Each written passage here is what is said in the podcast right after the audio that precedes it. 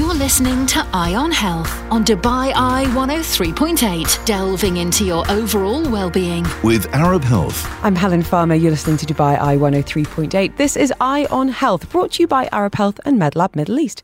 This week, we're taking a special look at the future of healthcare. And in conversation now with Dr. Adil Assisi, the Chief Medical Officer at Prime Hospital, where they're already using telehealth and telemedicine. We're talking now about technology in the healthcare sector. I think Prime is a really great example of how these technologies are being implemented in real time for real patients and real doctors such as Dr. Adel. So I want to talk about telehealth and telemedicine starting with where technology meets health, I suppose, in the most simple terms. What do you personally feel are some of the benefits that you've seen as a doctor, but also on the patient side as well? Thank you. Good morning for all. It is very important topics what you are talking about the use of technology in healthcare sector. Uh, here in UAE and leadership uh, vision always and the strategic uh, directions and plan uh, going toward for the making the community healthy and active and also to have preventive care and a healthy lifestyle. For this purpose, we uh, have uh, any innovative ideas helping in this part. Uh, always we are taking care of these things and focusing on this. Uh, one of the important a, a, part which helping for patient safety and patient satisfaction and experience uh, is the availability of telehealth and telemedicine and teleconsultation, which became more prominent. If you notice, uh, my dear and all audience, uh, in the, during pandemic time, uh, all are uh, because of the lockdown all have to stay, to stay at home. So and they are sick and need the help from the physician and medical team. So the availability of such uh, option is very great to be implemented for the patient safety and satisfaction.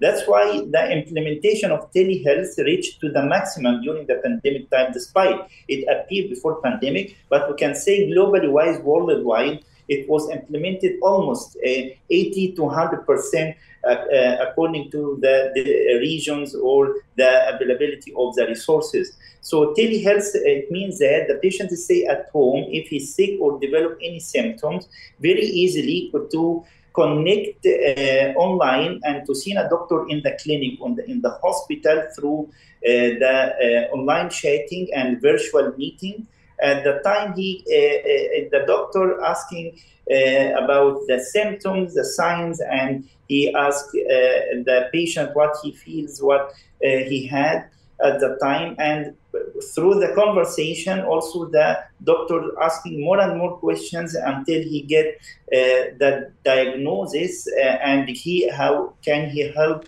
the patient at home. Once the consultation finished, the doctor at the time in the system he prescribed the required medicine, and this uh, prescribed medicine will be uh, ordered in the system and will go directly to the pharmacy in order to dispense the medicine once the, the medicine dispensed, it will be taken by the driver and you can send uh, the uh, medicine and important medicine to the patient at home. So this part of telehealth and telemedicine helped a lot during pandemic mm-hmm. time, uh, and also it is still implemented t- t- till today. We are having in our organization and most of the healthcare facilities, even Dubai Health Authority and Minister of Health in UAE, always asking all of us to go ahead with the same process which reached to the maximum during pandemic time, but we are keeping keeping up. Do you feel like the health sector in general is moving in the right direction and at the right speed, making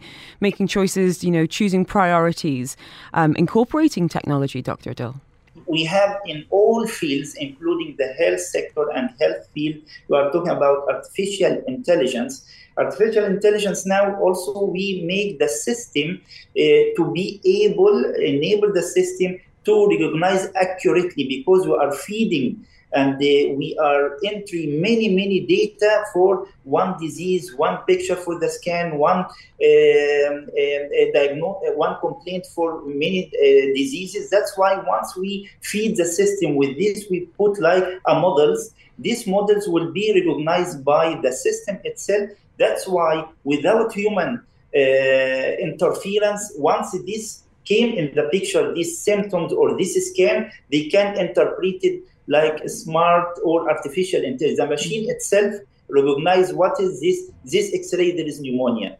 This blood test it means there is anemia. So once you put it like a model in the system, after you feed the system with many many uh, data to be recognized and saved inside and automated after that, we are implementing this by using artificial intelligence, which now used not only in the health sector, on all fields, will help us a lot because it gives us accurate uh, diagnosis and accurate result at the time, which help the patient also uh, properly at the time.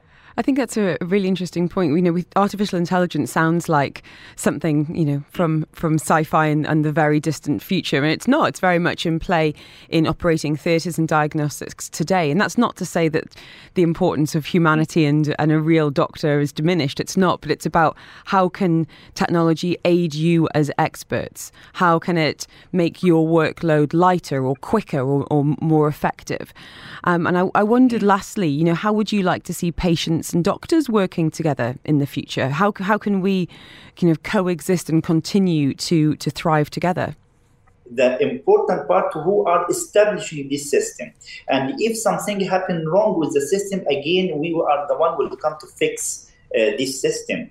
Uh, but why we need this technology in order to provide accurate and fast and very accessible uh, service to our uh, community and our people and our population. Particularly, sometimes the numbers are growing, growing, and not easily. Sometimes remotely, these things need uh, machinery things to help us. If you account on a human being, you you have to avail many uh, human being factors to be involved with and to go there. But with the machinery things and artificial intelligence and smart hospital and smart machines, all this will help us also to serve uh, larger uh, spectrum of people and even far away and remotely and accurately and very fast and to be very accessible. That's why this is the equation because we are the one who put the system and if something went wrong with the system, we are the one who fix it. That's why the human being presence is the mainstay, but we need this uh, uh, option to be with us to help larger scale because globally wide, worldwide, people are increasing in number and they are traveling here and here. So they want from their places to have the service very fast and very safe. Thank you. Really interesting to get your insight in terms of what's happening in the wider space, but also kind of on the ground now at Prime Hospital. Dr. Adel Al Sisi, the Chief Medical Officer, really appreciate your time here on Eye on Health. Have a wonderful day ahead. It's been great to have you with us here on Eye on Health and Dubai Eye 103.8, brought to you by Arab Health and MedLab Middle East. Make sure you join us next time. We're going to be talking about public health with more experts and more insights into the world of healthcare. Eye on Health with Arab Health on Dubai Eye 103.8.